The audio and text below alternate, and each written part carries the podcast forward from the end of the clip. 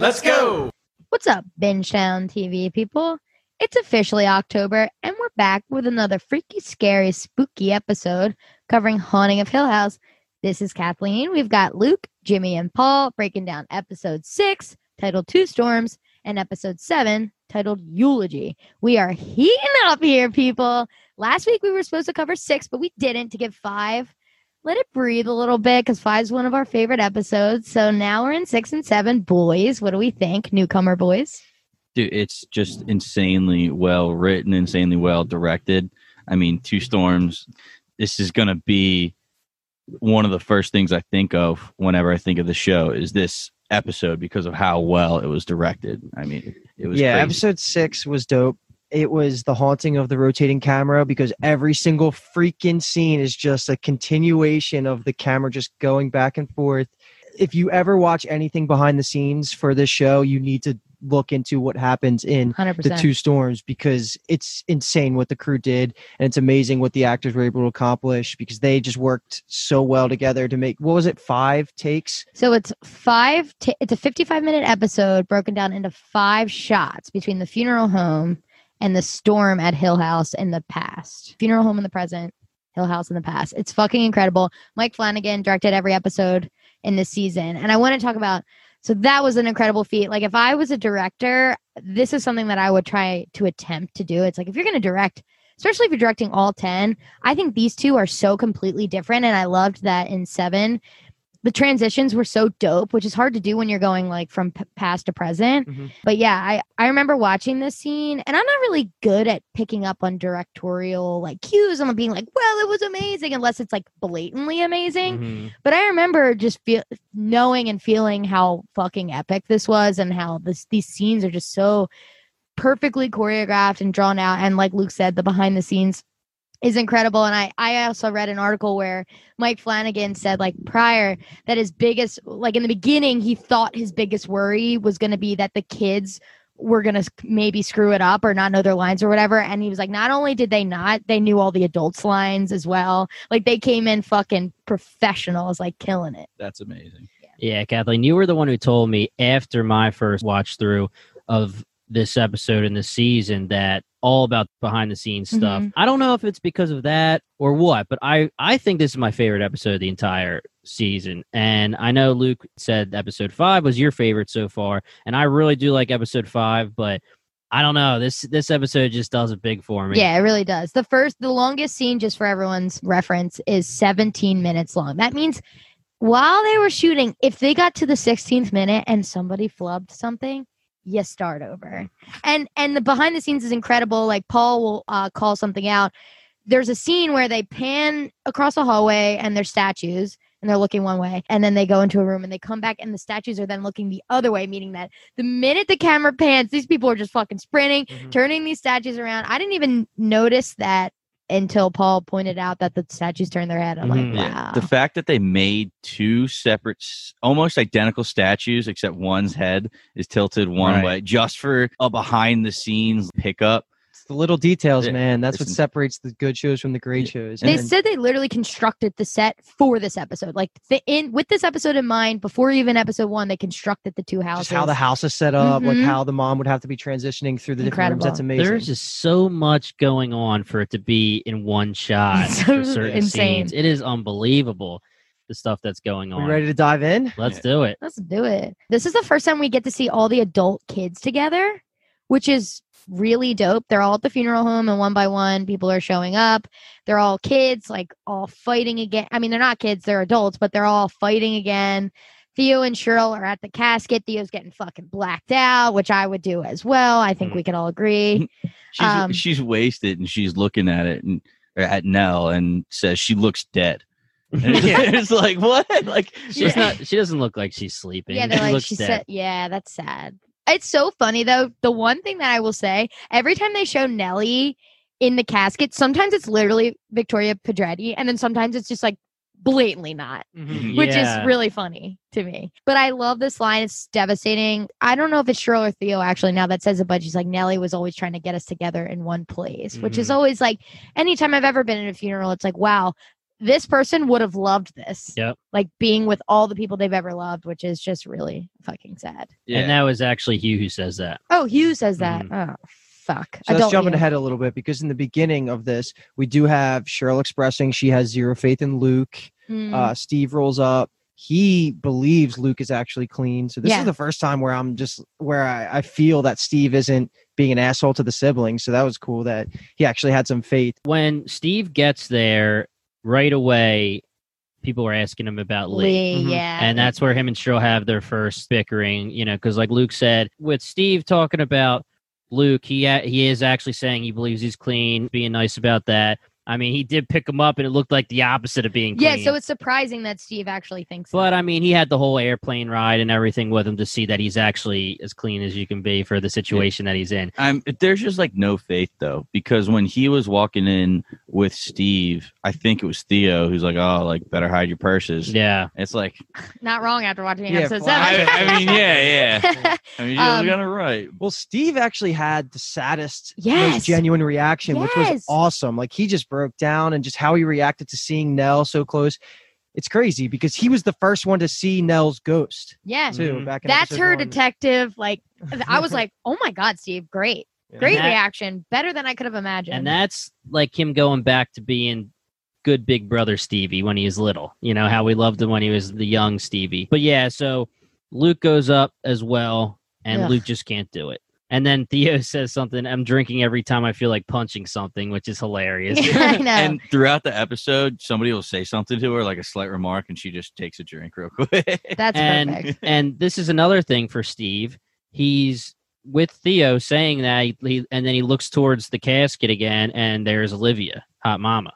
Mm-hmm. So, and he's saying, get your shit together, not now. You know, so he's seeing some stuff too, and he does, you know, and he actually says, and I think it's episode 7 when he's talking to Luke, he's like, "All right, I'm seeing stuff too, but you got to understand, it's not ghosts, it's just you're freaking out." You know? I will definitely talk about that when we get there. I have a couple notes on that. So this is when they're all together and they're kind of going through her death and trying to piece it together, correct? And saying like she hung herself, and Luke's like, "Wait, her neck?" Because he knows. I mean, he felt that in his neck. You get the information that Mrs. Dudley was there. I think they said like Mrs. Dudley found the body. Yeah. Yeah. Mm-hmm. Enter Daddy Crane. For the first time, you're really getting actual Daddy Crane. He's so fucking awkward, and I love when they say, "Oh, you want to do the eulogy tomorrow?" Because he's being like, he can't speak because it's so obvious that now it's obvious, and it was in the episode. I have it in my notes that Hot Mom is obviously like the ghost is just there, just in his ear all the time. He can't even complete sentences without listening to her cues. Right. Mm-hmm. He just is just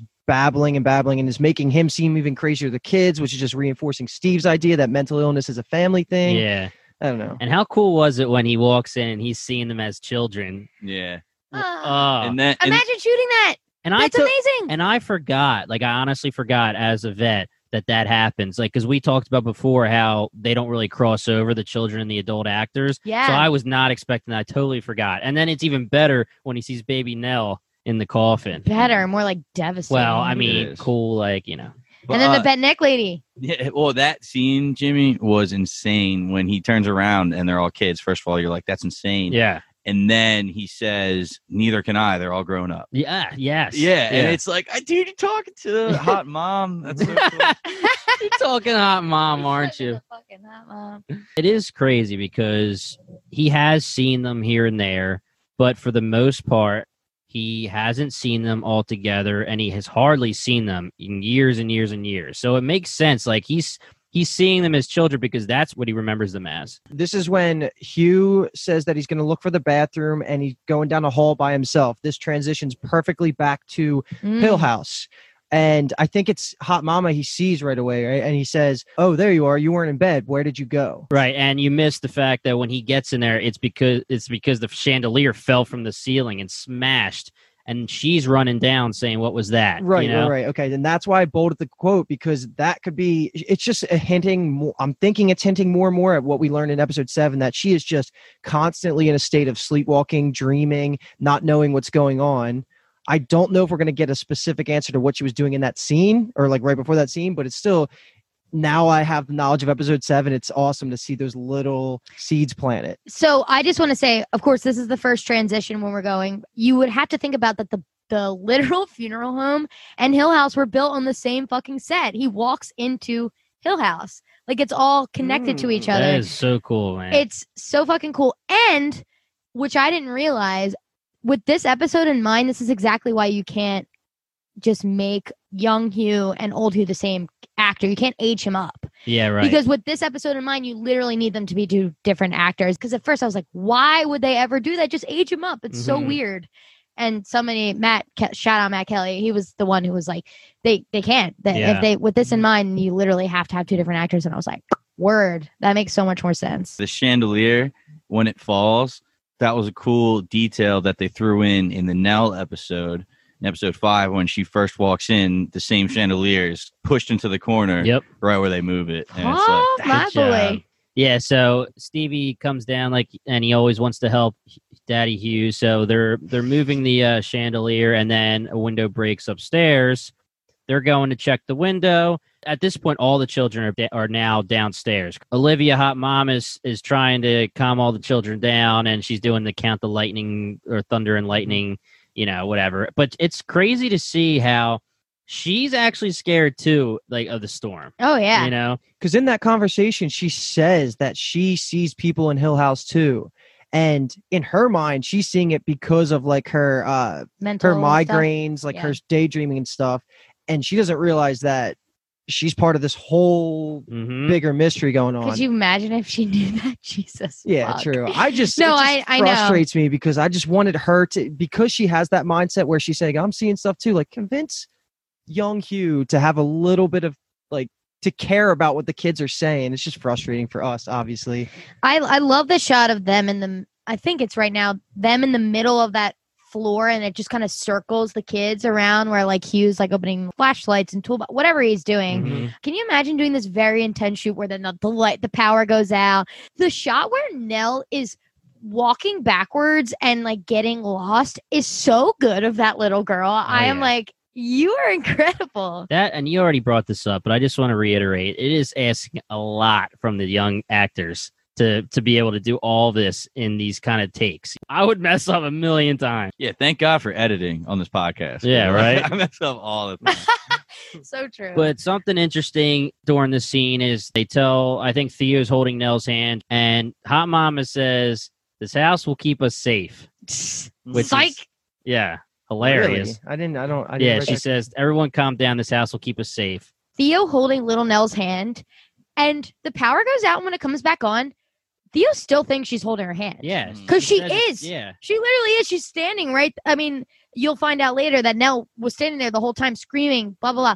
The next episode, when Steve unplugs the fan and it doesn't unplug, and he, like, you know what I mean? These kids are going through these really fucked up things where they're like, I did do that. No, I didn't write that on the wall. I did do this. I did do that. And the parents are just like, you fuckers, why didn't you do what I told you to do?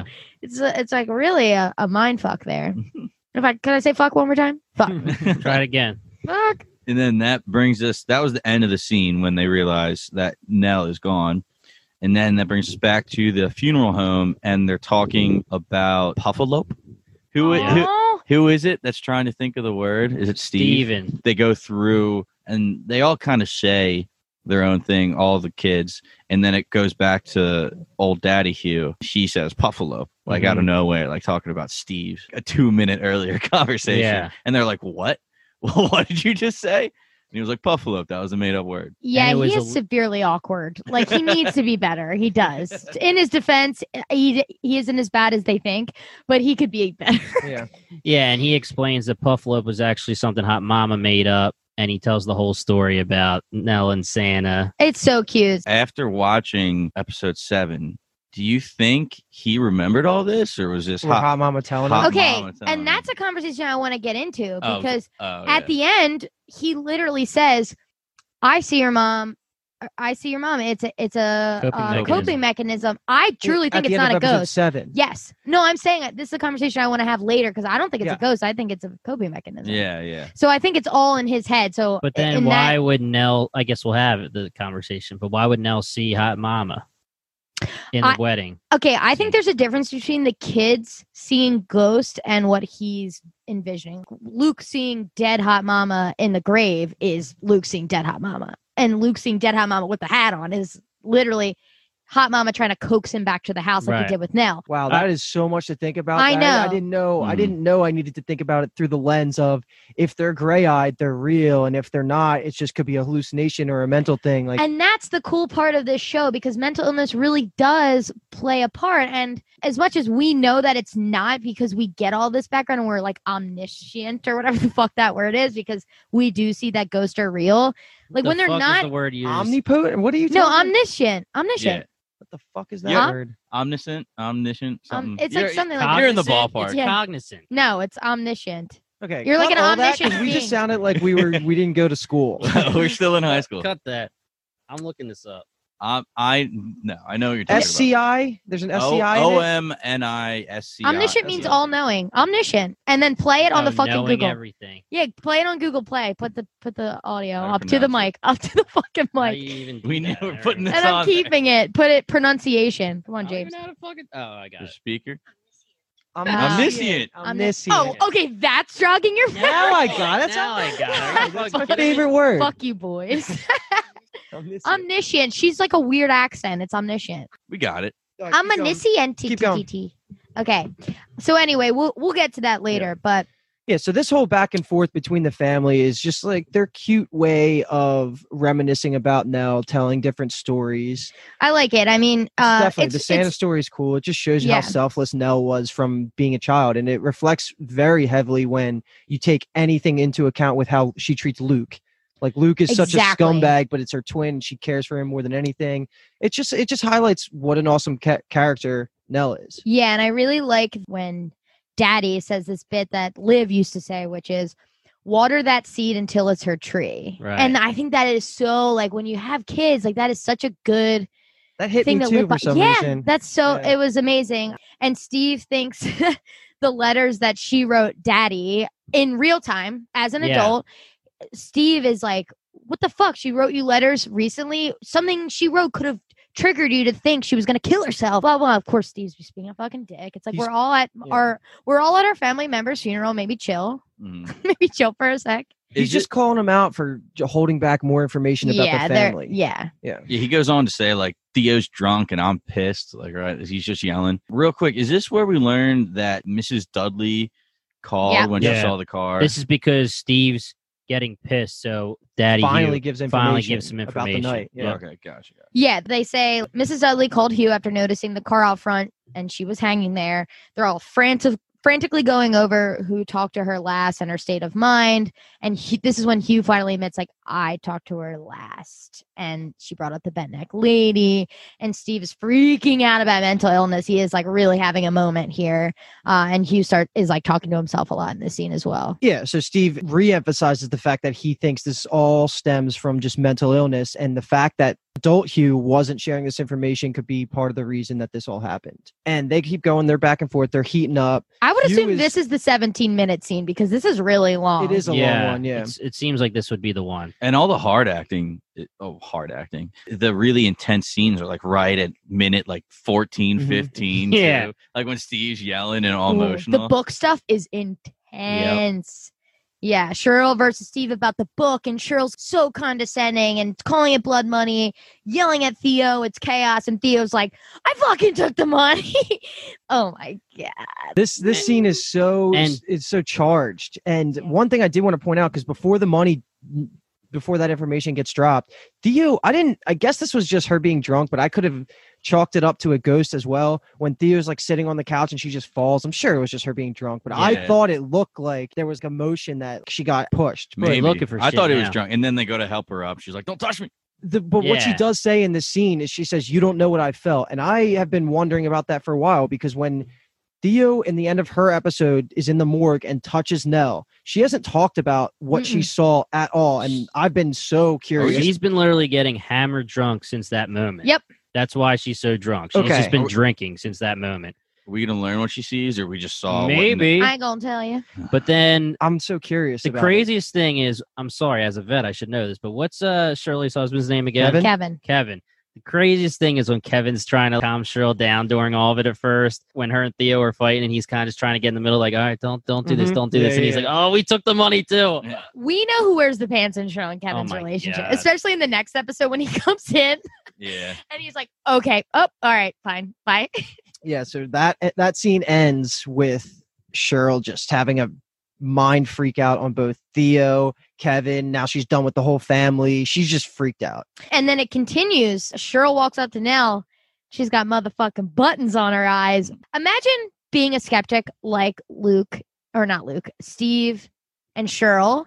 And there's now buttons on Nell's eyes. And you're like, the only people in here are my four fucking siblings or three fucking siblings and my dad. Well, which one of you fucking put the buttons on the eyes? That's the worst part. She's like, which one of you fucking did this? Did you think this was funny? And it's insane because that makes it so much worse. Her relationship between her siblings, even though they didn't do it. Yeah. Like, it's so infuriating. And while this is all going on, I think even right before the buttons, I think is when Kevin and Theo go downstairs to get vodka. Yeah, like basement. Right after. They're like, we need more alcohol. They exit the screen until we see them. And then this is classic horror genre where the whole family somehow gets split up just for the scares. And I'm freaking out. I'm like, just elbow lock with everyone and let's just get through this night, you know? They all split up and Hugh starts seeing the bent neck lady. And then we get a flashback right to young Hugh in that moment, right after the lights went off and Nell disappeared. Nell. Yeah, hot mama's walking around. There's a ghost lady in the bed. Clara, Granny. Yeah, Hazel. Clara is Dudley. Yeah. Clara Dudley. Right. There's a little dead boy in the wheelchair. Like, it's just following her in and out. But she's seeing this, right? Yeah. That was wild when the little boy just kind of rolls out. Yeah, like that's another moment, Paul. We didn't do any creep counts tonight, but the doorknob turns first. She opens it, right? And then the kid comes out on the wheelchair. So that is a flashback to, I think, when Theo was doing that little dance routine, remember? And the doorknob just starts turning, like going like this. Yeah. I just assume that's that ghost. Yeah. Okay. Yeah.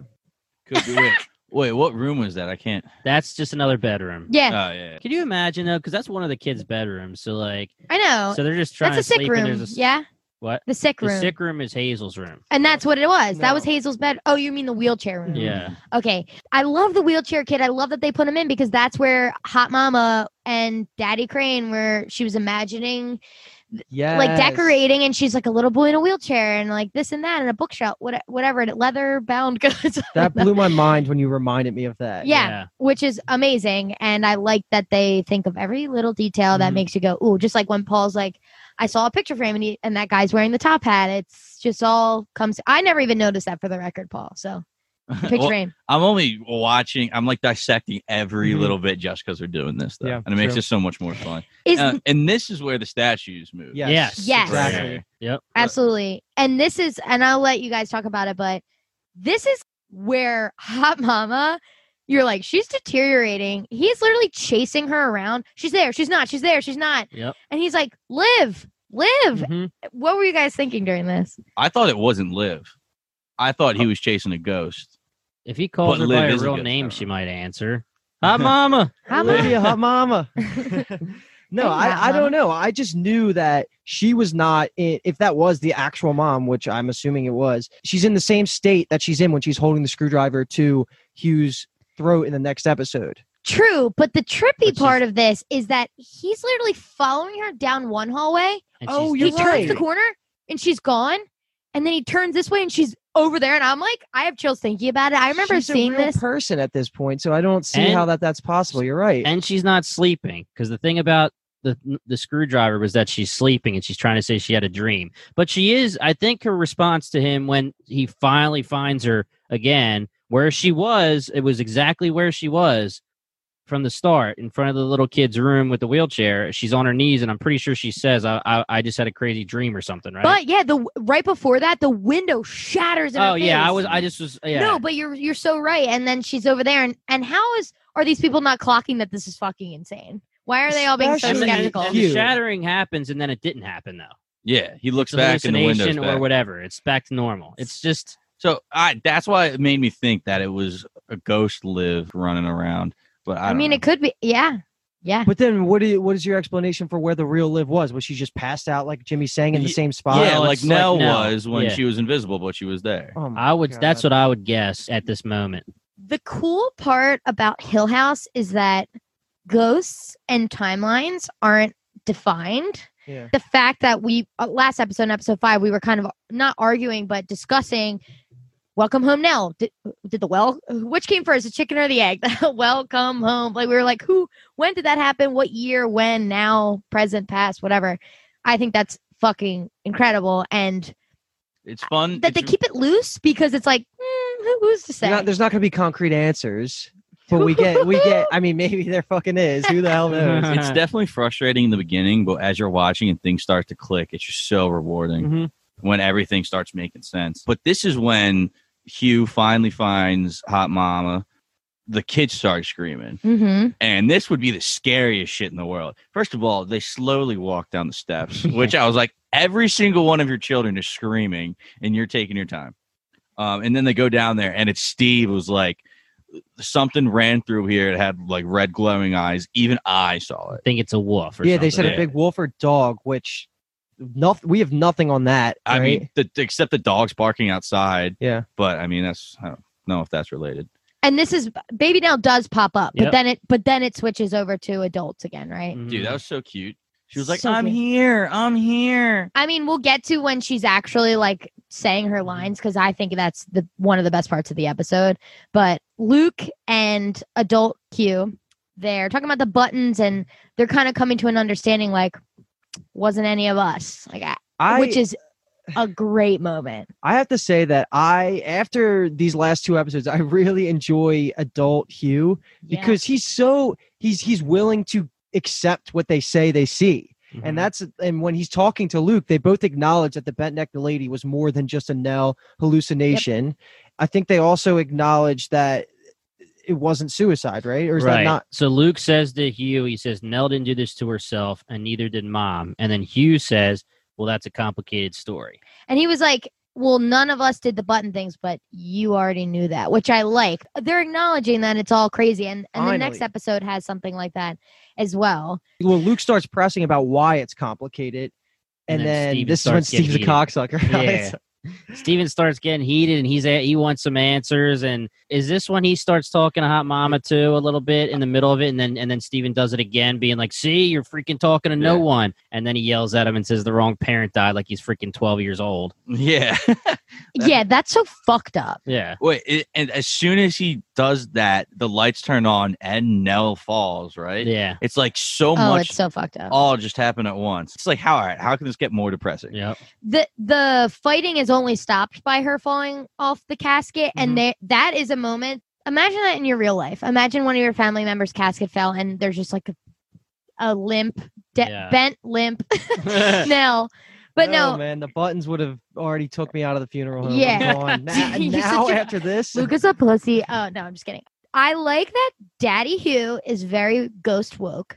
Very ghost woke. He is like young Perfect Hugh. Way to describe it. I love that. Is not, I wouldn't even say skeptical. He's just, he's naive almost. Like that's the perfect way to say it. Yes. It's not that he's saying no. He's just kind of playing it off like, oh, they're kids. Which we get an amazing moment in episode 7 where Luke calls him out on that quote and says, we'll get to it. Yeah. Okay, anyway. But I like in the scene where they say the rest of the block is fine with the lights. They're like, because we didn't mention earlier in this episode, Cheryl mentions, I changed every light bulb in the house just in case, because she's so frantic and her coping mechanism. A generator. Like, why is a generator not? Exactly. Also just realized that I forgot about that line where they say this is the only place it hit in the block, which is which you don't really understand fully until the next episode when they just say in episode 7 that Hugh's trying to explain why only the storm hit the house and not the Dudley's house, even though they're 10-minute walk apart. Yeah. That's exactly this. It's just fucking haunted. It's literally just fucking haunted. Yeah.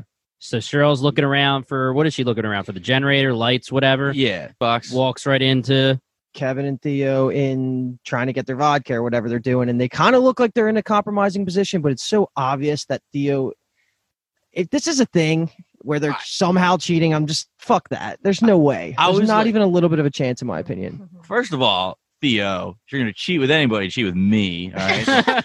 With Kev. Come on, Kev.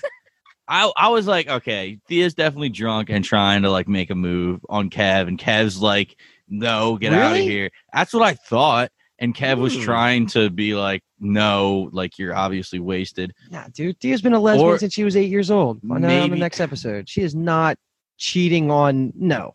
So I'll just say, as when I was a rookie watching this first time, when I got to this episode and I got to that part, my thoughts were literally in between both of you. But my thought was literally, if she's making a move on Kevin, now I'm pissed.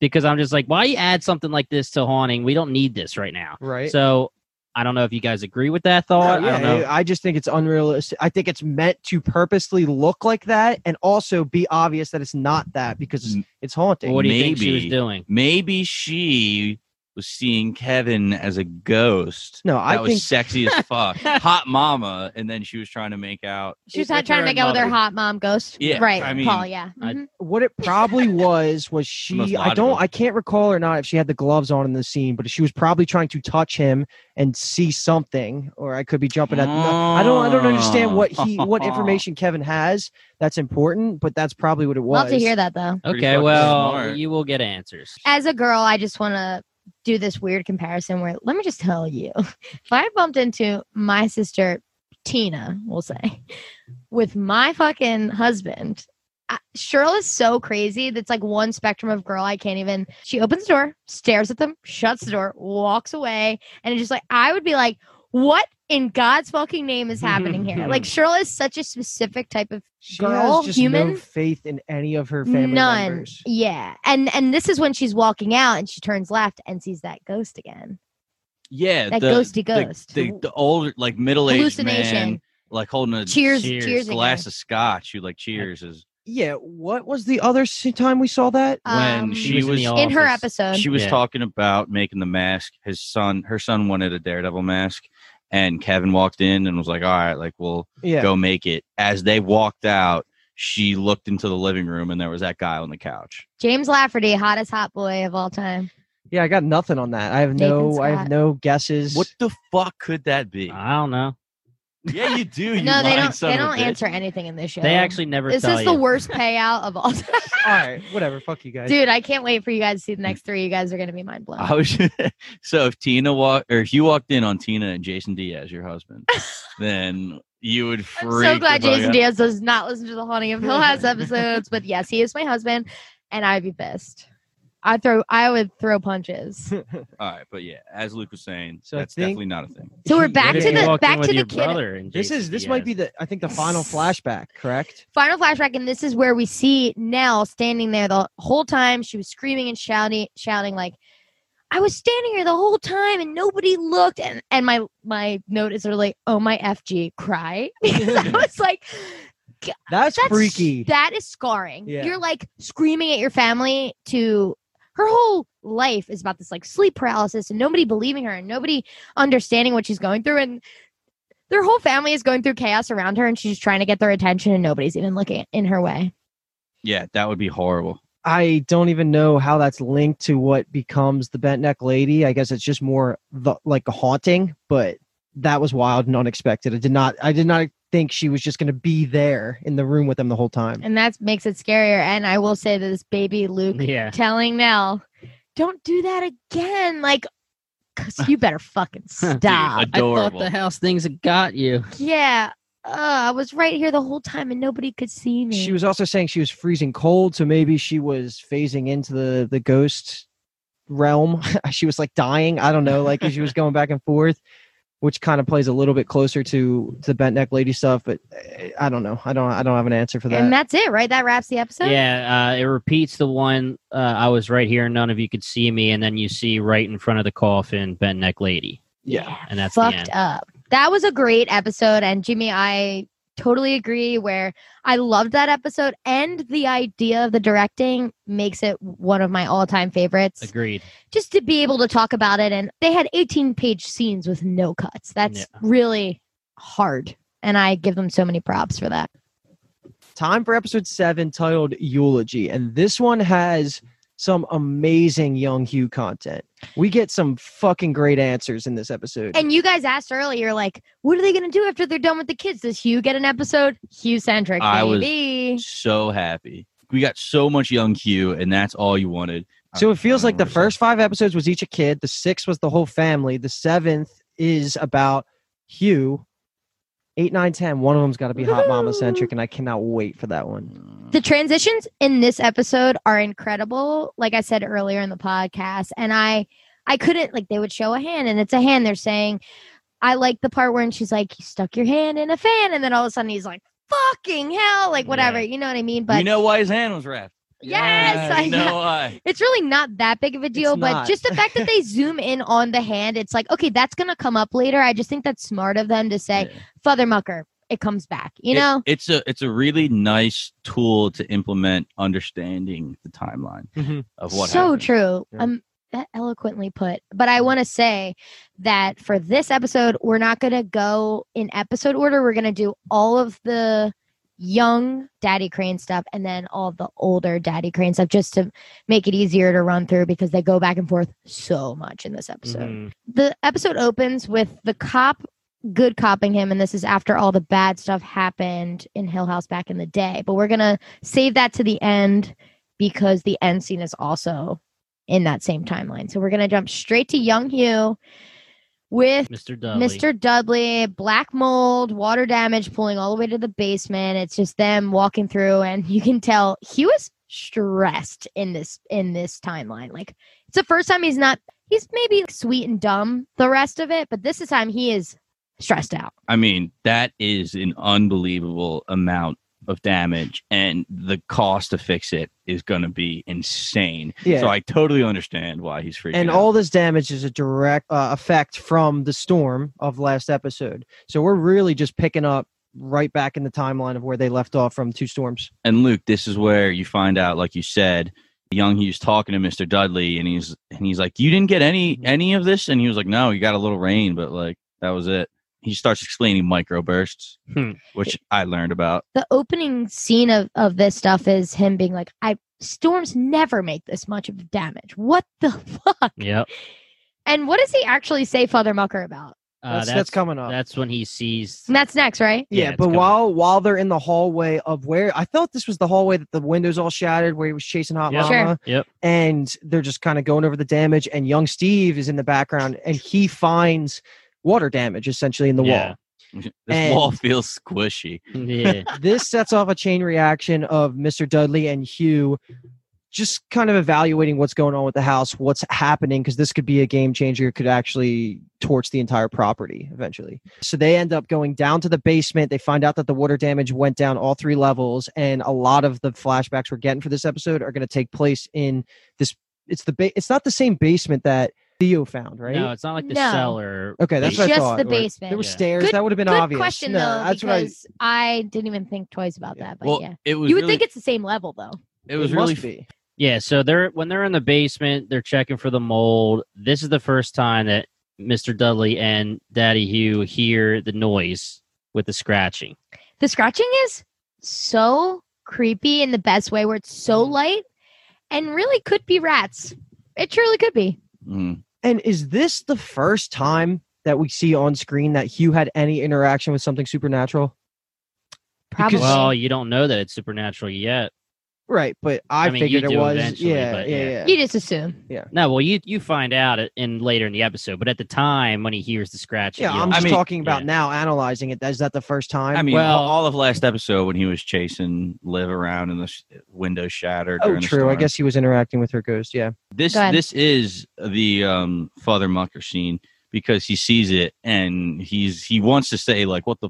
And then he catches himself and he's like, Father Mucker. And young Steve in the background, you don't even see him. You just hear him go, really, Dad? And then the fact that Steve says that and then uses it when he's older, it's even though he hates his dad. Yes, that's it. Yes, that's the key. He still picks it up. Like, he doesn't want to hate his dad. He still has picked up a few things. It's really cool. It's sweet almost. Yeah. It really is. And I love how young Hugh is always like, I can fix it. It's like, no matter how shitty it is, he's like... That's his quote, man. He says that. I can fix it. He says that all the time, almost every episode he's been in. The end of this episode is the best one. Yeah, that reminds me of Holes. I could fix that. I could fix that. Dulé Hill, that's my boy from Psych. He's amazing. Of course, you know. You know everything. I could fix that. All right, so we got black mold in the basement. They start tearing it down, hardcore demolition style, Mr. Dudley and Hugh. The next scene, I really like this one because Hot Mama's talking to Hugh and saying the blueprints are a disaster. There's like 4 plans and none of them match. The house is schizophrenic, she says. Everything about it is crazy. Not even the blueprints are legit, which I really liked. And she's saying she's going to draw up something out of the million blueprints. This is where they talk about, could it be the red room? They're like throwing around the idea that that's the one room they haven't checked. The worker's asking about it. Yes. Well, now it comes up to the expert. Yeah. Yes. And he asks, have you seen any rats? And she's like, no, I haven't seen any. Young Luke, when he went down in the dumbwaiter, he did see some motherfucker rats. We've seen some. True. Yeah. So, I didn't even think of that. There are some motherfucking rats in this motherfucking house. Hugh probably told Luke, well, they're imaginary rats, so we'll get there. That's a tough subject for me. Yeah. So after the worker basically diagnoses that the flooding is most likely coming from the red room, and then the whole he's not hearing the rat's noise anymore. So it's kind of, that's the part where I wrote down like, it was definitely supernatural what he was hearing. It's everybody with a car problem. You got a car problem, you take it to the fucking guy, and you're like, it's making a noise. And when you turn it on, it's like, not making a noise. No, not at all. Have we had the first notable scene where he sees the shadow? Yes, when he takes the Polaroid. Yes, okay. Mm-hmm. Takes the Polaroid, he sees the shadow of someone, he's looking at it like, what the hell? Yeah. Weird to see a shadow when you take a Polaroid with a flash. Well, the Polaroid, I thought, was different than the shadow behind the car. It's the same exact thing. It's twice. He takes a picture, sees the shadow in the Polaroid, and then when he knocks the shit down, he sees the same exact shadow. Doy. Right over that boy Paul's head. You see the little details sometimes, but miss the fucking big picture.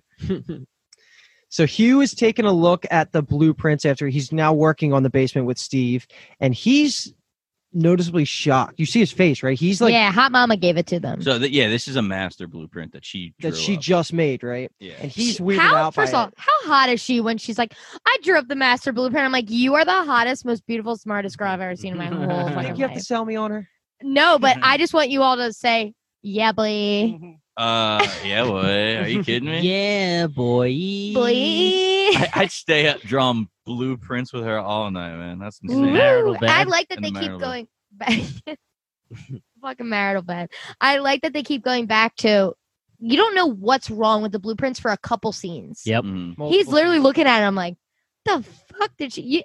She might as well have wrote "fuck you, Hugh" on the paper, and we're not seeing it yet. Mm. We're not omniscient to it yet. There we go.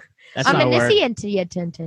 So we're skipping ahead to it. Just flashes forward after he was looking at the blueprints, and now this is the big scene with Mr. Dudley in the basement. Mm-hmm. So intense, and I want to know what you guys think about this because I loved. I loved it. I loved the scene. Dropping knowledge, baby. I was like, hell yeah, Mr. Dudley, get that. Complete dialogue, like that was insane. I haven't heard you talk at all, and now you're speaking this horrid story to me and shaking me to my core. Hell yeah! There is some answers that we get here that I've been craving, and there's also answers that we get here that I did not think were going to be answered. Fuck yeah! Specifically, what I'm talking about is that the Dudleys never go on the property at night. I did not think they were ever going to touch that. I thought that was just going to be a thing. That was sweet. So cool. Do we want to walk through this story just real quick? Well, this scene just starts with Hugh in the basement looking at the blueprints, being frustrated. Mr. Dudley comes in. Hugh says to him, you know, if I could really use the key to that red room, if you can search again. Bitch. Yeah. And Mr. Dudley kind of avoids that question like he did before when he gave him the key, the master key, quote unquote. He starts suggesting, Hugh, it might not be my place, but maybe you and your wife, Liv, should take a break from the house for a little bit. Yeah, because he's reiterating, like, she wrote up these blueprints, right? This is her. He's looking at it like, this bitch, crazy. Yeah, he's like, so this was her? Yeah, he knows firsthand. Yeah. She might need a little break. We get this whole amazing Dudley thing. He's saying, my mother worked in this house as kitchen staff. I was born here as Mr. Dudley. My family moved us out to the cottage at the edge of the property. And his mom never liked Hill House. And I really love this scene because he is telling it with like his gut, his chest. He's telling it with like everything he has. She'd come home after a long shift. She'd be scattered, talking to herself, basically lost her mind. She's giggling, talking to people outside. She's sleeping out there sometimes too. He met Claire when she came on to work for Hazel. She spent too much time in there, like way too much overnight, sometimes days at a time. she gets pregnant. Sadly enough, she works through the pregnancy. The baby is stillborn. And he's saying that she jumped into working after that so fast. I love when he goes, she's a towering woman. I'm like, damn, I want my husband to tell me that I'm a fucking towering woman. You're that like was 4'6". I know, but like he's not saying it as that. He's like, she's a strong woman. She's a towering woman. I'm like, this guy loves this woman. I'm like, whoop. Okay. So then he goes into this bit about nightmares, having her in a corner, shaking so bad. He thought that she would seize up dead is what she said, which is fucking crazy. So then one night she's in Hill House and she hears a baby crying. And she thought she's losing her mind. She runs home through the woods in the dark, scratches her face to ribbons, he says, which is an insane way to say it, on the branches through the woods. And so he goes back with her one night and he hears it, the baby crying too. So, I mean, that you're just getting more and more confirmations that this shit be wild. And he's saying... And it haunts you based on you personally. Exactly. And that's the fucked up part about it. And he was saying, like, I know that it was my child's first cry. Like the worst part is the one that she didn't get to and doesn't even finish the sentence. Like, you know, she just means like the one she didn't get to have because she was stillborn. Yeah. I have chills talking about this right now. But the takeaway from this story that he tells him, besides the fact that he needs to get his wife out of the house so she can recover her mental state, is that once he stopped letting her stay there at night, the nightmare started going away. She started becoming normal again. And that's, like I said before we started this whole story, that's just an amazing answer to something that I didn't know I needed to hear. Yeah. And Hugh's listening to it. In the beginning, he has that douchey scene, like, you're right, it is none of your business, kind of like line. And then by the end, he's like, okay, I understand. I'll take it under advisement. Which is how it transitions right back to him studying these blueprints to seeing if Hot Mama's crazy or not. Mm-hmm. Right? Yeah, he was comparing it to this. All we see is it's a blueprint they had in a drawer. Mm-hmm. Don't know what it was yet. It was somewhere in the office. And then this brings us right to the broken fan. Right? Yep. They have these fans are trying to get rid of the mold. He's complaining to young Steve. We didn't let him do it, so he gave us an old busted fan, like stupid asshole. He was like, unplug it. I got to fix this. Fixing you. Yep. Oh, amazing. Love. So Steve goes to unplug it, and you kind of see him in the background unplug it, but you don't actually see him do it. I fully believe that he actually did unplug it. Mm-hmm. Young Hugh's just zoning out on something else. The shadow on the wall. In the black, in the wall. And just shoves his hand in the fan, cuts it up horribly. He starts freaking out at Steve for a second. He's like, it was an accident. It was an accident. Steve's saying, I unplugged it. I promise I unplugged it. I unplugged it. He says, go upstairs. Now we know why his hand is wrapped. There you go. Yeah, I made that such a mystery. I didn't mean to, but I just I thought it was because of you. Yeah, but still, it like Paul said, matters. It really is awesome because it does matter based on helping you figure out timelines and shit. This is where he's like, you know what? Like, come here, you motherfucker. He's walking up to the red door with a hammer and a chisel, and he's trying to get this shit open. And it was funny because I thought back to episode 1. It was Nell and Cheryl looking at the red door trying to get in. I was like, just break it down. Mm-hmm. I was literally just going to interrupt you and say, this is way too late for him to act this way. I'd be kicking that shit in first day. He owns this house. It's his house. Mike, my note is literally sledgehammer it. What the fuck? So, just get a drill and fire it up. Something. You don't buy a house with a room you don't see. I'm telling you that right now. You do not buy a house. Not anymore. Yeah, not in this day. Mm-hmm. So right now, he says fuck 20 times in a minute here, which is so uncharacteristic for him as well. Secret ghost alert as Hugh is freaking out. I was going to ask this, Jimmy. No, I didn't. But I meant to say in the beginning of the episode, Jimmy, I challenge you because I was looking for ghosts so hard because this one isn't a freaky episode. I bet you there's no ghost. No, there's two or three, actually. So we found Paul found one. So the Rook found one in the next scene coming up. But for this one, when he's freaking out at the door, it shows a close-up of him and him being all pissed off. And to the left, you see a door creaked open just a little bit and a white face just staring through at him. Well, the one that's about to be in the next scene is creepy as shit. Like, She looks scary, the ghost, but I guess we'll get to that. It's actually two scenes because the next one we get might be scarier. Okay, so Hugh wakes up to a screwdriver at his throat, and he's like, "Liv, Liv, open your eyes." And all of a sudden, she comes to, and she's still holding it. Like, oh my god, like what is going on? He finally gets it, removes it. And eventually is like, what the hell? Which that was what I would have said right away. That was in the marital bed, too. In the marital bed. Disgracing the marital bed. These next couple of scenes are going to really highlight what has been going on mentally with Hot Mama.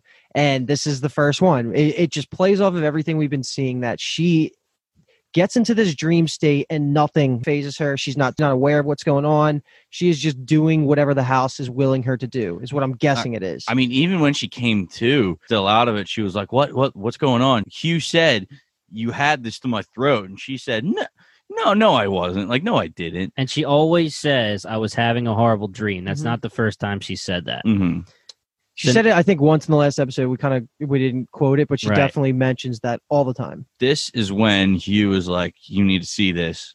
Brings him down to the blueprints. And he was like, you did this. Yeah, she literally looks at it and goes, no, I didn't. Yeah. And he's like, yeah, you did. And this is actually really cool. I don't even know if I noticed the first time I went through this exactly what he was trying to say was crazy about it, because I guess just assumed it was crazy and kind of went on with my life. Mm. But the fact that it's the same shape as the Forever Home just over and over and over and over and over is just crazy. Yeah, it's really cool. The fact that they, first of all, thought of that beforehand and made the footprint of the Forever Home a reproducible shape in that like maze is insane. And the Forever Home is a theme that stays throughout this whole episode, because not only is it at every one of the blueprint scenes, it's also important for the end of this episode. So we're going to get that. That's about Cheryl's forever home. Mm-hmm. So that's clearly a theme. What I thought when this blueprint conversation was going on and they start actually saying, like, maybe we do need a break from this house. That's like the first real conversation we've heard between the parents for almost the whole show, where they're not just pushing off things that are weird that are going on. And I loved it. I don't know. About fucking time. Yeah, seriously. Like, God. And she is shaking up, man. She looks all screwed up. Still a 10. So young Hugh suggests that she goes to visit Janet. So that's back then in that timeline. That's the first time we hear about Janet, meaning it's her sister, Aunt Janet. After seeing all this and after realizing how crazy she's getting, she agrees that she might need a little vacation. And she's just saying these migraines that just crept up on me, and she's phenomenal acting and amazing. Really creepy. Yeah. It just snuck up on me all of a sudden. That's awesome. That line is something I remember from the series, because she keeps composed the entire series, and that's the one time she lets out a sob, like it just snuck up on me all of a sudden. The way she says it is like, ooh. Yep. That's important too for the cop scene at the end when Hugh does think that she's going to Aunt Janet's. And that's where that conversation started. So there's a lot that happens in between because of the flashing, but just something I realized right now.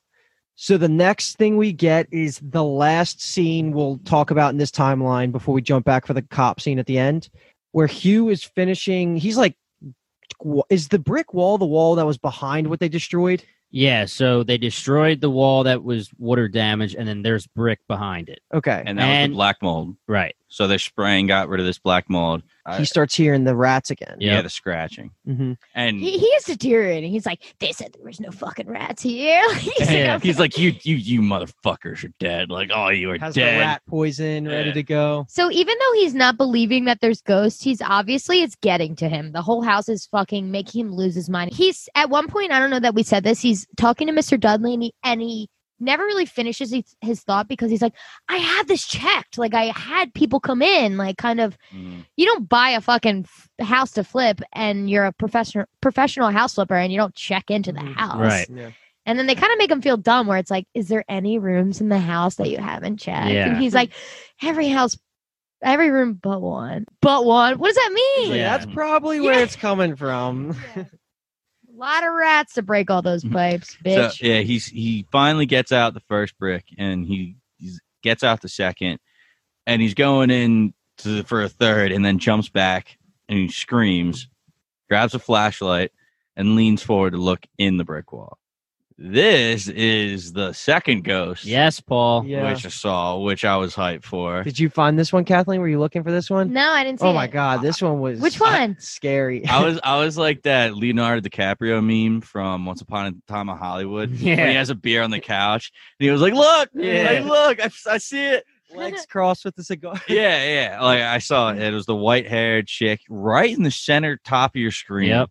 And it's just so far in the background. It's such a close-up of Hugh. She's like just turning the corner looking at him creepily. So creepy. It's horrifying. He finally sees what's in the hole, and it is this decaying dead body corpse with a cane next to it that we saw. There's a cane? Yeah. You and this fucking cane, Paul. You didn't notice that it was the cane? No. I mean, it was... I've only seen this episode like 6 times, so... and this goes back to... when young Hugh touched Theo on Theo's episode, when we get all that shit right at the end, we do get this body with a cane real quickly for a half a second. Are good. You a vet or are you a rook, bro? I'm proud of you. Take handwritten notes. So then right away we get, you know, the cops got called. They're taking it apart. We learn that Officer Beckley, as his name is, he was like, you just solved a cold case we had since like 48. This is William Hill. He went missing. His wife had private investigators looking for him for weeks. Open and shut case. You just found Mr. Hill killed himself. Bricked himself in. Because he had the tool. Yeah, he had like the wooden trowel in his hand. And I totally believe that he did that because it seems like the house gets you to kill yourself somehow. It gets you to do something crazy. And the cop even said, scratching at his fingers, it seemed like he changed his mind afterwards and he couldn't get out. Just as Nell did, right? Right when she was trying to avoid the suicide, like after she woke up and was falling off, she was like, oh my God, no, I don't want to do this.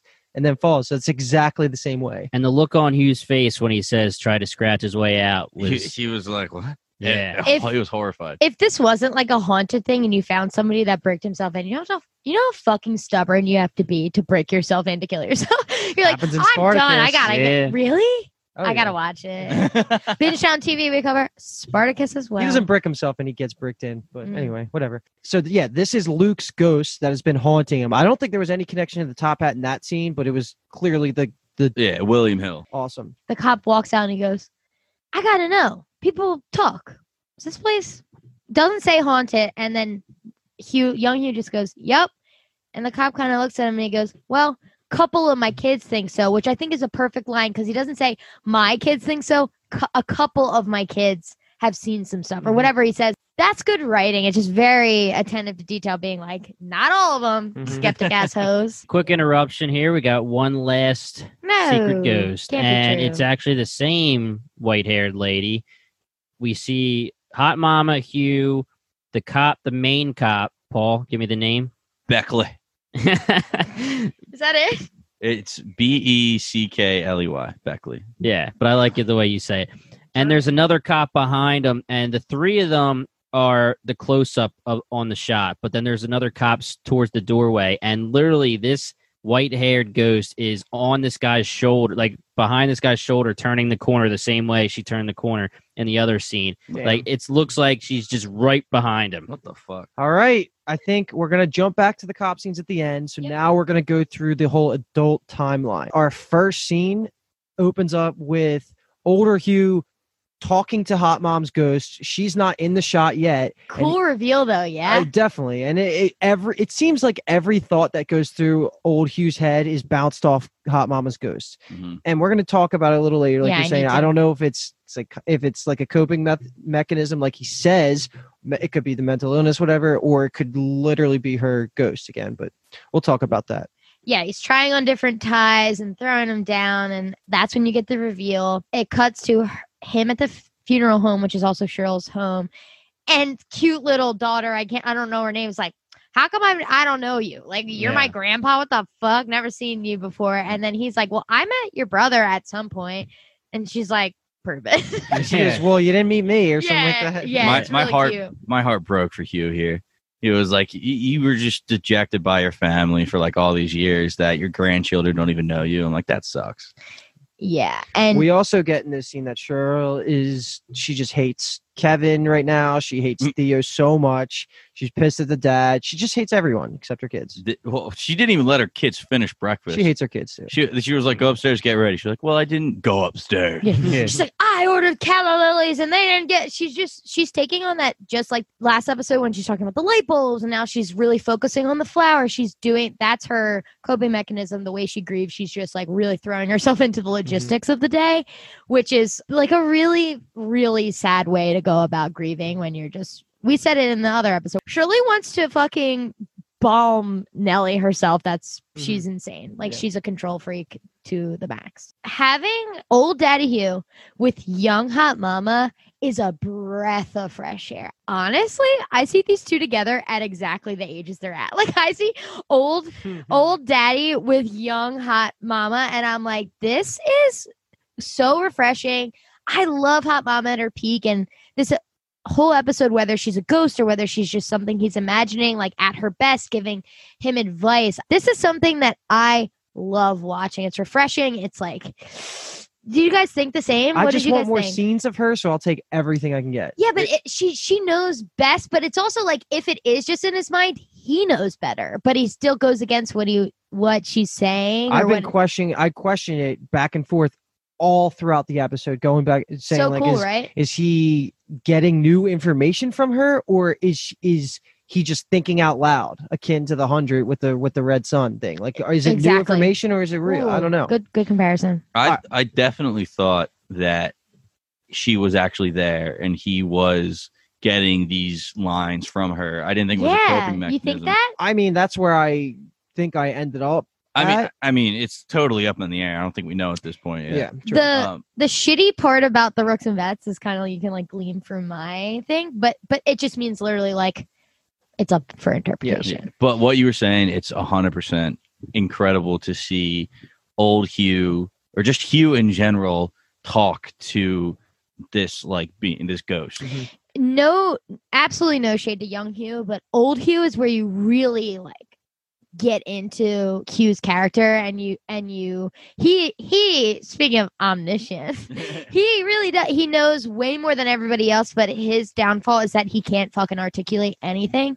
And you get to see some of that insight this episode, which is why I thought he rose in the ranks of my favorite characters now, after seeing the older side of him. His young side didn't give us much yet, but let's just start going through it, because he gets a good interaction with every single one of his children. Yeah, this next scene with Theo, I was just going to say, is one of my favorite scenes in the whole show. Cheryl is basically says, we don't open until 10, get the hell out.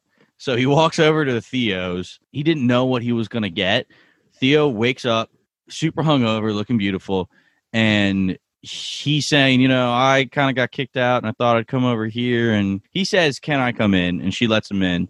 They're having coffee. They're talking. And I was just, happy to see that. Incredible. It feels different than anything we've seen. You get a reveal that Luke used to live there, which is interesting. He was like, I really thought that was going to be the thing that worked. Yeah. And sure, like, sure. Shit, this family has so much backstory we don't even know about. Mm-hmm. If there was going to be one person to keep Luke straight, it would be Cheryl. Mm-hmm. And no, it didn't work. I like when she says, she's talking about how she fucked up to her dad, and she's really like getting in deep. This is Theo, and she goes, I fucked up even by Crane standards. I'm like, yeah. Fucked up big time, and she's getting kicked out. We knew that from last episode. But also, while this is going on, Hot Mama is in 100% perfect form here, because I think, is this the first time in the adult timeline where we see her next on his shoulder? This whole episode, we see her. Earlier, she goes into the bit about Shirley, how Shirley always needs Shirley space because Shirley's fucking freaking out. And he's like, Shirley, she always needed Shirley space. Yeah. And they like finish each other's sentences. Pretty much once the reveal is revealed, she's always there for us. From the tie scene, she's behind him the whole time. Okay, cool. This Theo scene was just so incredible because she is distraught. She's like, I fucked up. Admitting to Hugh, You can't understand it until you actually fuck up. And she's starting to feel some sympathy for Hugh because she knows that he might not have handled it the best way, just like she didn't handle last night the best way, but they fucked up and now they have to deal with the repercussions. And she basically, says, stay, have your cup of coffee. She says, I need to go get ready. Hugh's getting up and getting ready to leave, which breaks my heart. Yeah. And then she's like, no, like, stay. Amazing, enjoy your Theo. Coffee. Amazing. We're all making progress here. That's a life ass lesson. Like, you like to condemn people, and then until you fuck up, like any normal human does, you don't understand people that have fucked up, and you can forgive people more when you've gone through something like that. It doesn't give people an excuse to fuck up, but still, I think that was really well done, well written. It. This goes right into the beginning of the viewing. Yeah. So Lee walks in. You see Lee's at the eulogy. Hot Mama can like read his mind, and she's saying something like, no, don't think that. This is the first time she's saying, like, no, don't think that. Not something he's saying out loud. Like, don't think that. We were solid. Those last days don't count. And I'm like, oh, yeah, because she's saying, you know, he's thinking that they're bad role models. Yes. Well, for marriage, because he sees Lee and Steve sitting down talking. Steve's doing the talking. Then out of nowhere, Lee stands up, walks away, upset, and he is thinking like, damn. They suck in a relationship because we sucked in a relationship. And as far as we've seen, until she starts getting a little cray, they were a great marriage. Yeah. And this is directly after Daddy Hugh saying to Cheryl, I saw Kevin picking at the breakfast at the hotel. It's like, he goes from that to seeing Lee and Steve fight, and he's like, fuck. Yeah. Our kids are, and Nell's dead, and Luke's a crack addict. Yeah. Or heroin. It's like, oh shit, we fucked up big time. When you put it like that. We're 0 for 4, folks. That's insane. Yeah. I took it from this scene. It started feeling more and more that Hugh is taking direction from Hot Mama, which led me to think that it was real, that she was a ghost and not a hallucination, because I thought she was affecting the outcomes of what was going on in the present time. But now I'm going back and forth because you got to be questioning, because I know like the coping mechanism line's in there at the end, but I thought that's there as a reason to try and dumb down the haunting at this point in the series. But I don't know. I'm going back and forth between thinking it. And I just thought that Hugh is actually haunted by her permanently, and she's just there controlling his actions. I mean, when he sits down next to Luke and he starts to say something, and then Hot Mom's like, you know, you don't have to say something, you can just sit here and be there, and he actually listens to it. And that's like, what I I took exactly what you were saying. Yeah, because he walks over to Luke and is like, I'm proud of you, blah blah blah. She says he doesn't want to make today about him, and that is just like a sweet Luke and Nell moment, and Nell's not even fucking there, and I love that about Luke because he really loves her. And then Theo walks in, goes over and says, hey boys, and I just want Theo to look at me and say, hey boys. Luke says beer and tomato juice, not as good of a shot as a shot of smack, but it's the best hangover remedy, which is like a funny little break. I like that they're making jokes. They haven't made a joke this entire series. They can make jokes. Yeah. Theo's hookup walks in. What's her name again? Trish. I want to say Trish, but that's... Is that right? Do we know? That's what's Theo's hookup? We're gonna call her Trish. Trish. All right. So Trish walks in, and Theo. I was proud of Theo in this scene because she instantly is so pissed, walks over, starts freaking out, and then kind of just realizes, takes a step back, and knows that she was being a bitch a little bit to Trish. Kind of accepts her as being there at the viewing. So after Theo kind of forgives Trish for being there, this is when Aunt Janet rolls through, and I thought she was nice. She seemed nice to me. I do want to say, before we jump to that, I like when Luke looks at Dad and is like, you saw what happened at the wedding, right? Like, Nellie was laughing so hard when she told me about it, and then Daddy Hugh was like, yeah, we knew. I mean, Liv guessed it when Theo was around 8. These parents really were in tune with their children. If it wasn't for the haunting, they would have had a perfectly normal, gorgeous life. Mm-hmm. Sad. But I agree. Aunt Janet is fine. And then this is where we begin the actual eulogy. They have one quick, really cool scene. As they're ending that scene, the camera pans away from old Hugh and Hot Mom standing together. And the way they stand, it's like a couple. Yes. With their arms kind of the crook of their bodies. Yeah. Yeah. And it's like, that's cool. That like I thought the same thing. That old Hugh just kind of like does that. Hangs out like that, like there actually is a Hot Mom next to him all the time. Always got that thing on him. Yeah, that motherfucking dime piece. Cheryl's giving Nell's eulogy, and she's reading. Oh, okay. Boring. Yeah. What was that? Which is crazy. She says she's not dead. She's just away, which I don't know. Maybe you need to read it. Dead. Maybe you need to read his other poems to understand it, but I did not understand from that one. Yeah. And while she's reading that, it flashes to Theo, who is looking over at Trish, but then, you know, Trish does a turnaround, whatever. There's tension there. And then there's even more tension when she looks back past Trish and sees Kevin, and they make eye contact for a second. She looks away right away. We're going to find out about that, I'm guessing, but I don't know. I can't. Who made a move? Theo made a move. I was born 90 seconds before Nell. After Nell. Before Nell. Before. No, he's older. He's older. Right. Anyway, do that whole bit again. The bit over here. Yeah. Do the bit again. No. We just did the bit. What's the cop's name? Beckley. I was born 90 seconds before Nell. And I'd use that too. You know, if we had a fight or if I wanted something, I'd say I was the oldest, so she had to do what I said. And she let me get away with it. I mean, even though she knew it was bullshit.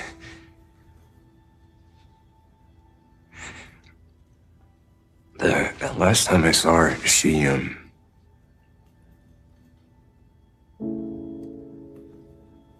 she was driving me to rehab.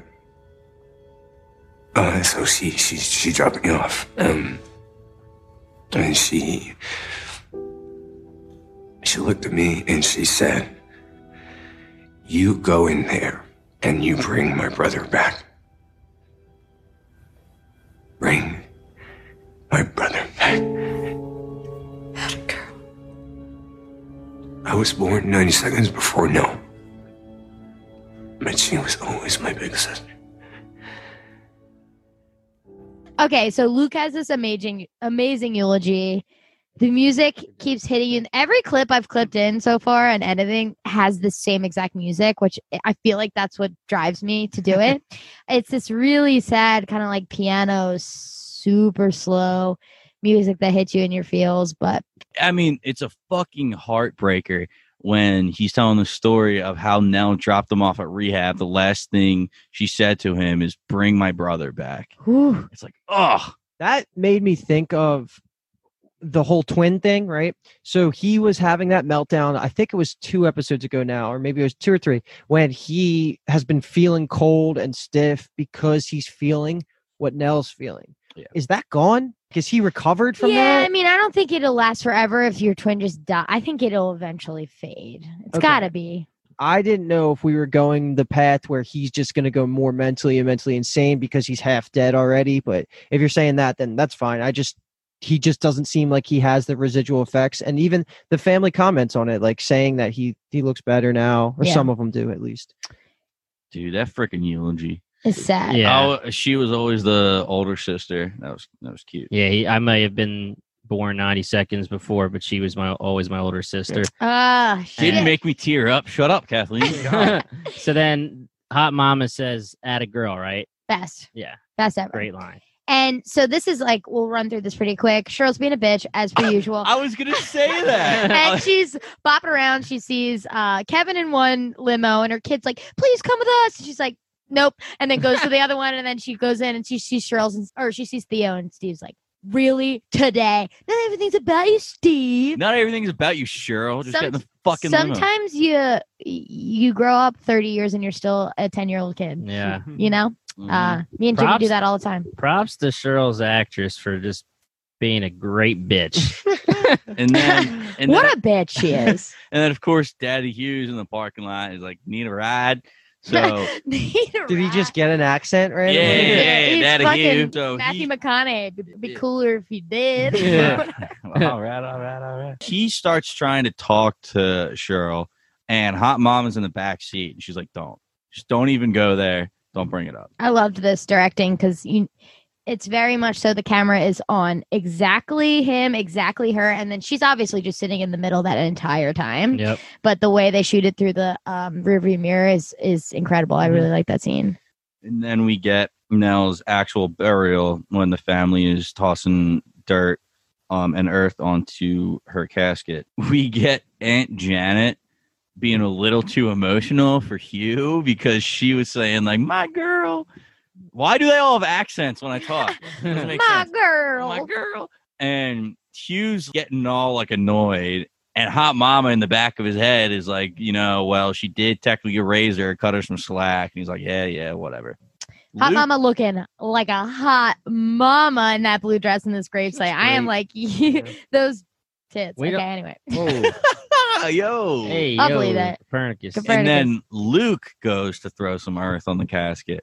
And he's sitting there. He's taking a moment. And he says, like, you know, I'm so sorry. And then he looks up and he fucking sees bent neck Nell. Creep count. Yeah, it was definitely was. But what was even another creep count was he looks down and not hot mama, zombie mama. Zombie mama was grabbing his arm and pulling him down into the hole and saying, like, come home.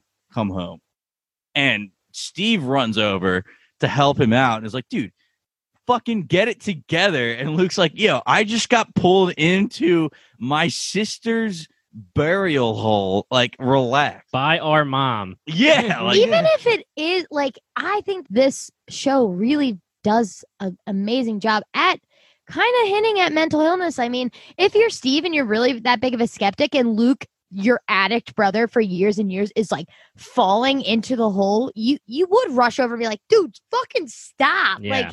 Like stop now. Like, as much as we hate Steve because we know better, he doesn't know better. So it's kind of, it's really tough to put yourself in Steve's shoes, but you kind of have to. My note, it's so funny you say it like that, because my note started with, I was typing as that conversation was going on.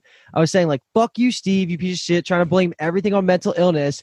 And then as I was going, I was like, but I also kind of like it. Yeah, because it makes sense. Yeah, it makes sense. It's consistent with his character. And it also is how him being someone that has, almost to our knowledge, the least exposure to hauntings so far, I would say. Are we in agreement there? Yeah. I would say that he would react like this. But go ahead. He has a comment, and I have a sneeze coming.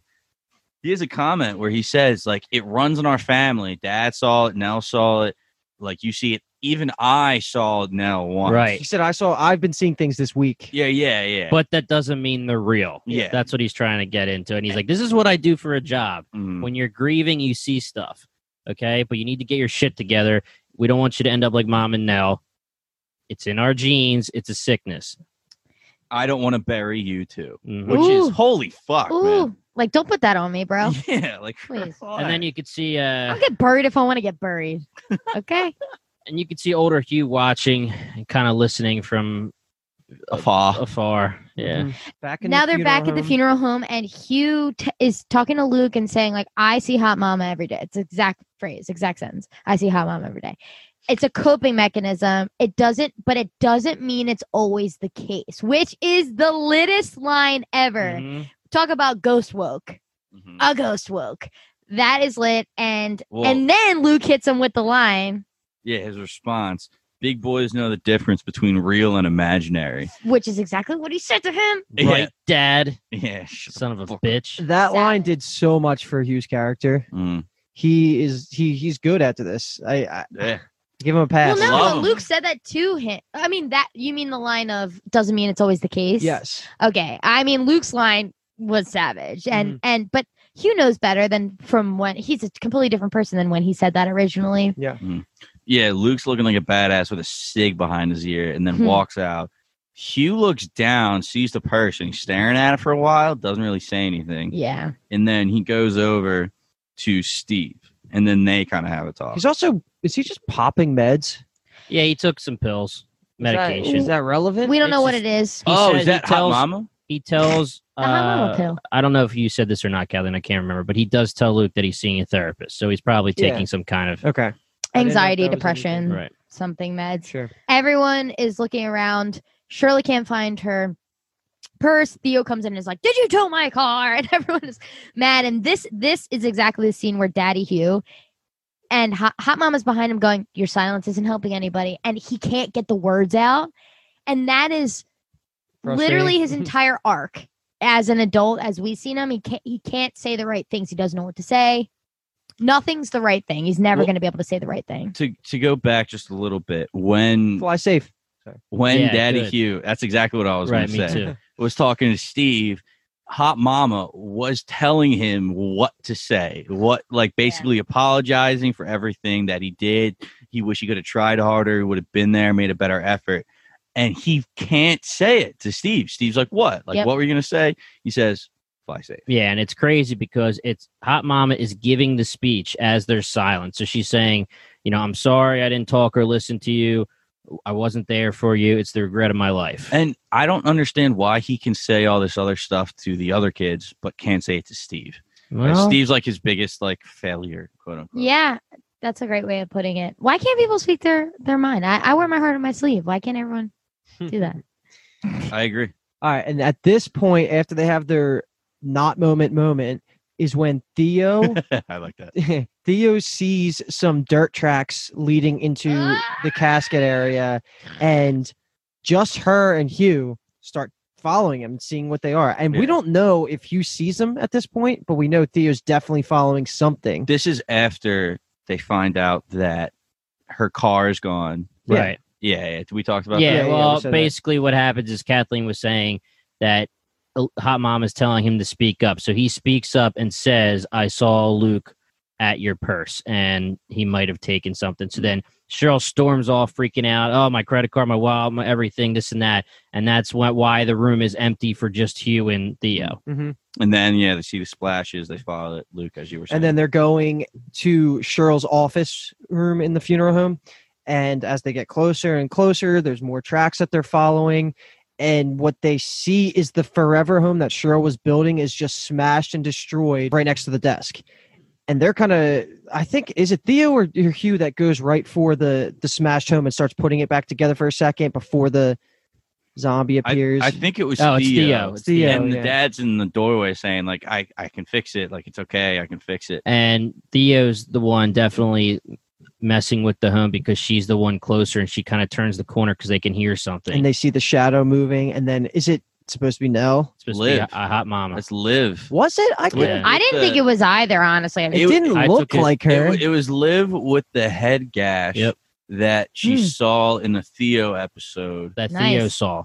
That Theo, yes. Theo saw when she was explaining the whole... The first time when they touched, and first time she's seeing something crazy, she saw Hot Mama all zombified, and she screamed, and then that's when... After that is when Hot Mama gave her the gloves. Yeah. I need to shout out old Hugh and Theo for this acting, just so shaken up. And Shirley's like, what the fuck happened? And old Hugh is like, it wasn't. And he's like, I can trying to get out. I can fix that. And you're like, that is the culmination of this entire episode of him saying, I can fix that so many times, of him being like... Yeah.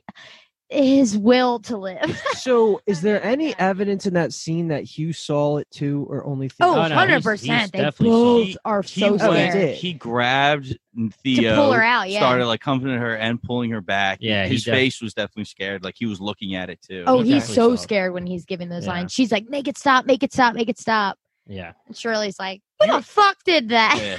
Theo's a grown-ass woman, and she's, like, horrified like a little kid. That's the first time we've seen anyone in the Crane family get haunted together, right?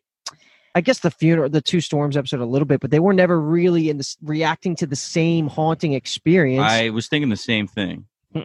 This is the first duo haunt. The next three are going to fuck you guys. Not fuck you guys up, just fuck you guys. That's hot. I don't like that. It's really hot. Well, hold on. Before we close out, we got to go through the cop scenes real quick, and then we can close this.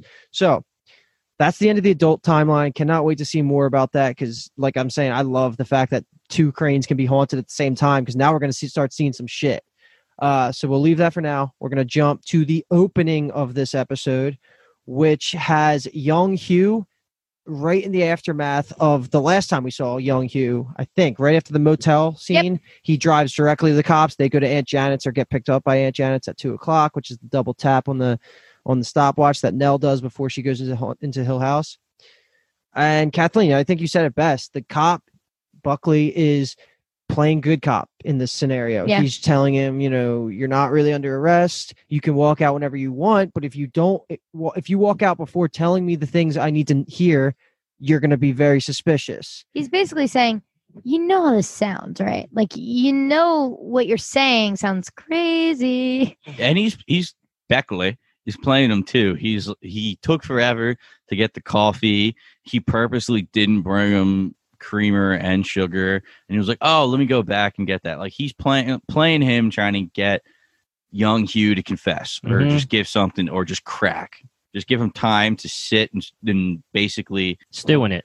That's what I was going to say, stir. Yeah. But stew it. That's a perfect way to say it. But another thing we get out of this opening part is the cop does say that they are the cop says the other cops are talking to the Dudleys right now. So spoiler, the Dudleys are not going to die in any way, I guess. We're not going to see anything like that. Which is cool. Yeah, that's cool. And well, we know Mrs. Dudley found Nell, so. And it does say, another quote that the cop says before walking out says, of course, we haven't even talked about the other body. Yeah. And Hugh's like, that had nothing to do with it. Yeah. What do you guys think? I have no fucking idea. It's so lit. Let me just tell you, my note is other body explanation.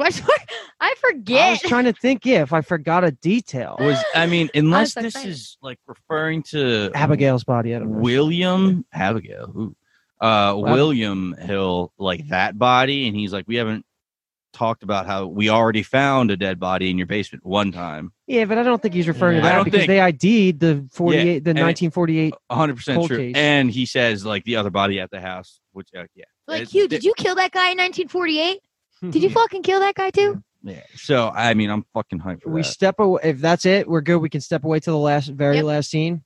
So we're back in the cop station after all these revelations, after Hot Mama's ghost was chasing Theo and Hugh in the funeral home, and all that. This is the last scene. The transition from this was old Hugh looking at the broken forever home saying, I can fix this.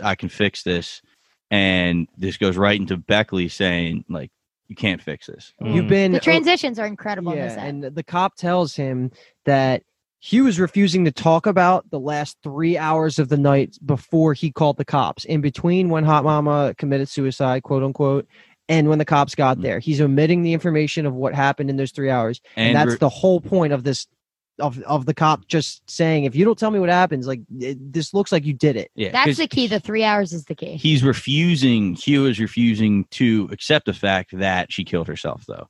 Which the cop is like, that makes no sense. Right. He's like, you're saying you didn't touch him. Every time I say she killed herself, you get mad. What am I supposed to believe? He's not refusing the fact. He's just refusing to say it. He said, you're either in denial that your wife killed herself or you're in denial about something else. Right. He's like, at one point you said the house killed her. And he's like, I'm really tired. Yeah. It was like, I was delusional. I didn't sleep.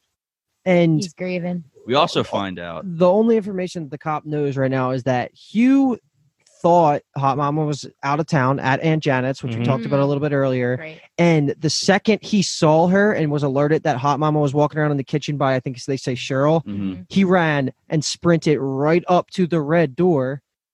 And my God, that motherfucker was cracked open. Yo! Holy shit. He's like, the door, it's been closed since we bought it. And then you see it open and you're like, that boy's a liar. Yes, he walked right through. Why you always and then lying? Scene. God damn. Biggest cliffhanger so far. 100%. Because I've been dying to know what's in that fucking red room. Well, you'll find out. Great episodes, though, right? Definitely great episodes. I'm still sticking with... it blew my mind, the Nell reveal. I thought that was insane. We're a little biased because Bedneck Lady is obviously the best villain of the episode, of the series, and the scariest part. It's a little biasing because I agree with you, Luke, where it's the most intense one. I also love Nell. Yeah, I know you do. Do you want a 10-second bang, kill, marry? Oh, yes, I do. Okay. We got Bent-Neck Lady, Cracked Head Mama, and Zombie Hazel. Okay, nobody gets to explain at all. You just say your three and that's that. Okay, fine. I'm going first. Cracked Head Mama, I'm banging. No, I'm marrying. I'm putting her in the marital bed. And then I'm going to bang Bent-Neck Lady and I'm killing the old Zombie Hazel. Zombie, yeah. Clara. I'm going to marry Bent-Neck Lady and get over my fear because I love her. Ooh. I'm going to bang Hot Mama's ghost, and we're killing Clara. I'm the same as Luke. Yeah, if any of you guys married or banged Hazel, we would have problems. Yeah, I'm going to We've been talking about these two the whole series. I'm gonna bang Bednick Lady, marry Hot Mama. You! What, 2 and 2, right? Did you marry Hot Mama? I married Hot Mama. I'm you and you. Me and you married Nell. Us three are the same, right? No, I married Hot Mama. I married Nell. Me too. Okay, so we're the same. They're the same. Okay. Nice. Well, there you have it. Love a good bang, kill, marry. We are gearing up for October 9th when Netflix drops Haunting of Bly Manor, and we can't wait. We'll be covering that as well. For now, if you like what you heard, give Binge Town TV a follow on Twitter and Instagram, and subscribe to our show on Spotify and the Apple Podcast app. Tune into the next episode for 8 and 9, or 8 and then 9. We have no idea what we want. We'll let it breathe if we need it. Have the best day. And have a good week and have a good month. Rest of 2020. Kathleen, I'm drunk. Have a good one. See you later. Binge Town TV. No, it's funny. I like it. Nobody listens that long. Bye. Bye. We love you.